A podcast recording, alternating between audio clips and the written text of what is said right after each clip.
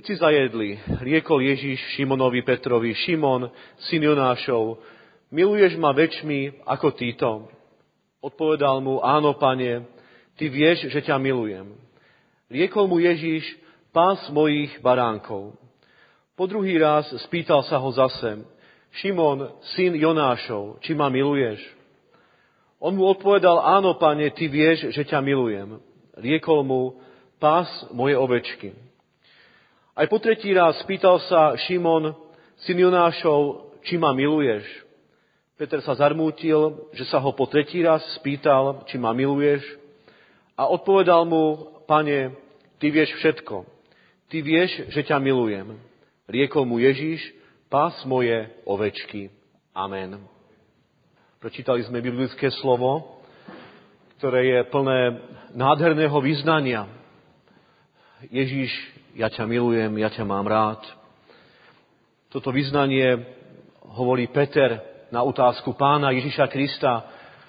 Peter, Šimon, syn Jonášov, miluješ ma väčšmi ako títo. Je to určite vzácná a jedinečná chvíľa, ktoré sme boli aj v tejto chvíli svetkami. Preto však vráťme sa chvíľočku naspäť. Do obdobia spred troch rokov, toho biblického obdobia, kedy učeníci prijali pozvanie pána Ježiša Krista, nasleduj ma. Čakali by sme, že tieto tri roky boli pre všetkých učeníkov, ako Petra, Jána, Ondreja, Judáša, dramatickou a naozaj prevratnou životnou skúsenosťou. Veď oni zanechali svoje rodiny, povolanie, svoje príbytky, teda všetky tie bežné istoty, ktoré k životu potrebujeme, aby nasledovali pána Ježiša Krista. A vstúpili do nesmierne intenzívneho a dramatického obdobia svojho života. Počúvali úžasné Božie slovo o pokáni, o jeho kráľovstve, o ňom ako o Mesiášovi, o záchrane pre Izrael a celý svet. Stali sa svetkami nadprirodzených znamení, zázrakov, mnohých udalostí, kedy Pán Ježiš Kristus pomáhal núdznym, chorým, kedy pomáhal ľuďom v ich biede. A nakoniec sa stali svetkami tých dramatických udalostí, utrpenia, ukrižovania, smrti a vzkriesenia pána Ježiša Krista. A potom všetkom, čo prežili, a keď by sme čakali, že naozaj ich to nesmierne zmobilizuje k tomu, aby išli a zvestovali vzkrieseného Krista, keď sa s ním dokonca trikrát mimoriadne stretli po jeho skriesení, Peter hovorí, viete čo, učeníci, chlapi moji, poďme na ryby. Teda, vráťme sa k tomu, čo sme robili kedysi. Vráťme sa do tých starých kolají. Budeme mať aspoň nejakú tú istotu. A tak išli. Peter aj nejakí ostatní s nimi. Čo sa však stalo? Nechytili vôbec nič. A tu nám vidíme, sestri a bratia, prvú myšlienku tohoto textu. Bez Ježiša Krista je ich život prázdny. Po tom, čo počuli, čo zažili, čo sa stali svetkami, sa jednoducho už nemôžu vrátiť do starých kolají. Ich život už nemôže byť taký, ako bol predtým. Veď znova k ním prichádza Pán Ježiš Kristus a až na jeho pokyn chytili plnú sieť rýb až na jeho pokyn, až jeho blízkosť znova znamenala požehnanie a naplnenie ich života. Áno, my sme aj ako církev a spoločnosť, ako jednotlivci, prešli obdobím, tým obdobím bývalého režimu, ktoré nás dramaticky ovplyvnilo. A povedal by som, že kresťanskú církev v našom prostredí zvlášť. Aj keď vyšla církev, naša evangelická, aj ostatné kresťanské církvy veľmi poznačené z tohoto obdobia a dá sa povedať, že aj s vážnymi a ťažkými stratami, predsa tam, kde církev žila a zápasila o Ježiša Krista, tam tento zápas prinášal úžasné a viditeľné výsledky. Môj otec pred rokmi rozprával príbeh, ktorý zažil on spolu so svojimi mladými ľuďmi, ktorí sa schádzali pravidelne ako evangelická mládež, ešte v cirkevnom zbore v Lazoch pod Makitou. Dohodli sa, že počas májových sviatkov, aké prichádzajú, si spravia spoločný veľký tábor. Samozrejme, takéto aktivity boli rizikové a absolútne neželateľné v očiach toho režimu. Niekto udal všetkých účastníkov tohoto tábora na okrese. A tak si jedného po druhom z týchto účastníkov volali na policajný výsluch. Bolo to nesmierne traumatizujúce a ťažké, ako pre otca farára toho zboru, tak pre každého jedného, ktorý túto bolestivú skúsenosť podstúpil. Čakali by sme, že prinesie takú demoralizáciu a niečo veľmi ťažké, ale naopak. Priniesla nadšenie a priniesla takú jednotu a také zomknutie tejto mládeže, ako nikdy predtým. A spolu sme mohli prežiť my ešte ako malé deti s týmito mladými ľuďmi, keď sme v Božích rukách, tak sa nemusíme ničoho zlého báť, lebo Pán Boh si aj ťažké veci premení na požehnanie pre tých, ktorí mu dôverujú. A tak sme mohli v tých chvíľach vidieť, že tam, kde církev zápasí o Ježiša Krista, tam sa aj ten neprajník a nepriateľ stáva veľmi zretelným a tento zápas je veľmi konkrétne nasmerovaný a prináša svoje jedinečné ovocie. Zdá sa, že aj po revolúcii, keď sme zažili takú radosť a nadšenie zo slobody, sme presnejšie vedeli, ako a čo máme robiť, s kým a čím zápasiť, aby naša církev napredovala. Bolo to obdobie Božej milosti, keď povedzme jeden seniorát naplnil celý štadión a stovky, možno tisíce ľudí s veľkou účasťou vnímali každé jedno slovo.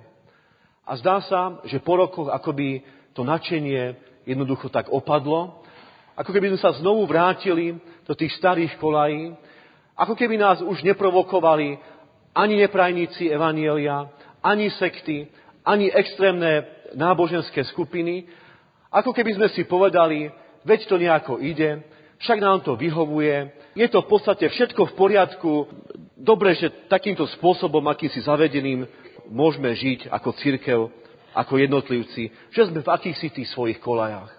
Otázka ale je, aké sú to kolaje. A tak mi táto situácia prípada podobná ako v prečítanom biblickom texte. Keď Peter povedal, poďme na ryby. Vráťme sa tam, odkiaľ sme prišli. A nechytili vôbec nič. Prišiel pán Ježiš Kristus a zrazu mali všetkého hojnosť. Mali bohaté raňajky a boli zrejme v pohode, cítili sa dobre. A v tejto chvíli čítame, keď si zajedli, prichádza zrazu úplne nečakaný moment. Pán Ježiš sa pýta Petra, miluješ ma? Šimon, syn Jonášov? Teda úplne nečakaná otázka. Peter, zrejme sa dobre cítil v pohode tej chvíle, povedal celkom spontánne a samozrejme, áno, pane, ty vieš, že ťa milujem. A on mu hovorí, ak je to tak, pas moje ovečky. A zrejme, ako vtedy sedel alebo polihoval, tak ostal sedieť a ležať ďalej a nič sa nedialo. A prichádza otázka druhýkrát. Peter, Šimon, syn Jonášov, miluješ ma väčšmi ako títo? A zrejme v tomto momente tá otázka už prinášala určité vyrušenie. Čo, čo odo mňa chce? Veď som už raz povedal, že ho mám naozaj rád. Prečo sa ma to pýta ešte druhýkrát? Ale predsa vyrušený to otázkou hovorí, áno, pane, ty vieš, že ťa milujem. Ale zrejme aj tak všetko ostalo pri starom, aj keď mu hovorí, choď a pas moje ovečky. A potom sa ho pýta tretíkrát, Šimon, syn Jonášov, miluješ ma? A vtedy prišlo to ozajstné pohnutie do jeho vnútra. Vtedy sa dá povedať nielen jeho zrelaxovaná mysel, ale konečne aj to srdiečko, celé jeho vnútro precítilo určité pohnutie, ktoré písmo nazýva, vtedy sa zarmútil a hovorí, pane, ty vieš všetko. Veď ty dobre vieš, že ťa mám rád. A Ježiš mu hovorí, keď ma máš rád, tak choď a pás moje ovečky. On mu nehovorí, choď a chytaj ryby ďalej, ale pás moje ovečky. Teda tu máš jednu konkrétnu úlohu. Ty tu nie si na to, aby si sa vrátil do starých kolají. Ty, si, ty tu nie si na to, aby si si užíval pohodu po vydarenom úlovku. Ty si tu na to, aby si vstupoval do reálneho, konkrétneho zápasu. Ty si tu na to, aby si viedol môj ľud k evanieliu, k Ježišovi Kristovi. Ty si tu na to, aby si plnil poslanie, ktoré ti dávam ja. A tak táto istá výzva znie aj nám, keď ma teda miluješ, tak niečo konkrétne preto správ, lebo si tu poslaný k ovciam strateným domu izraelského, teda ľudu, ktorý blúdi a nepozná Ježiša Krista, aby si mu niesol evanílium.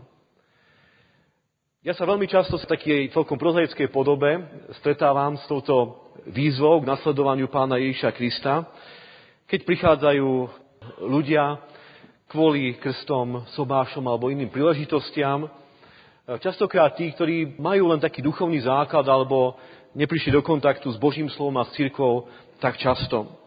A tak je zrejme vždy na mieste otázka o ich viere. 95% odpovie s úplnou samozrejmosťou, áno, ja som veriaci človek.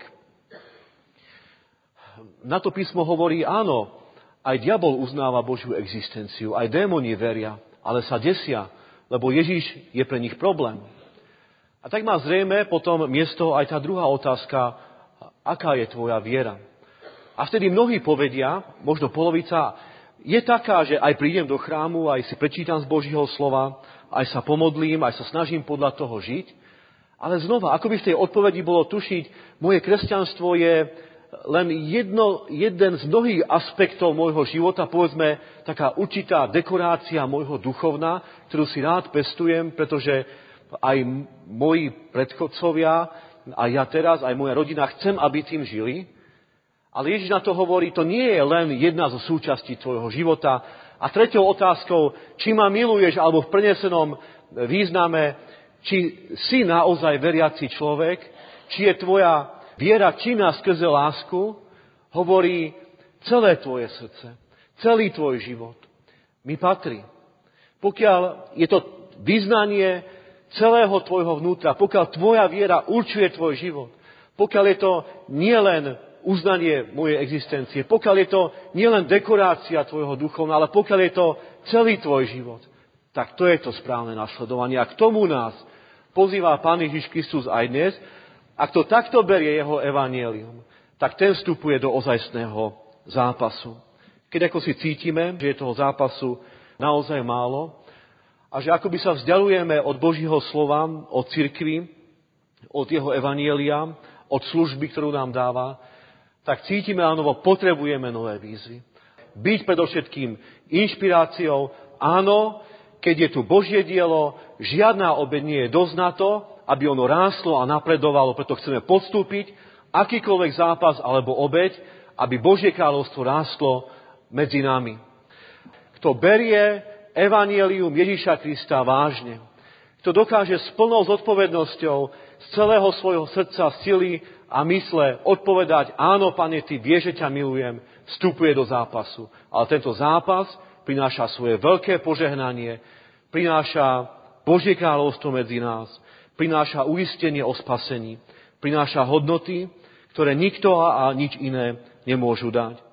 A tak sme vďační, že nás Pán na novo pozýva a mobilizuje, aby sme ho nasledovali s celým srdcom, silou a myslou a žili láskou k nemu a ku svojim blížným.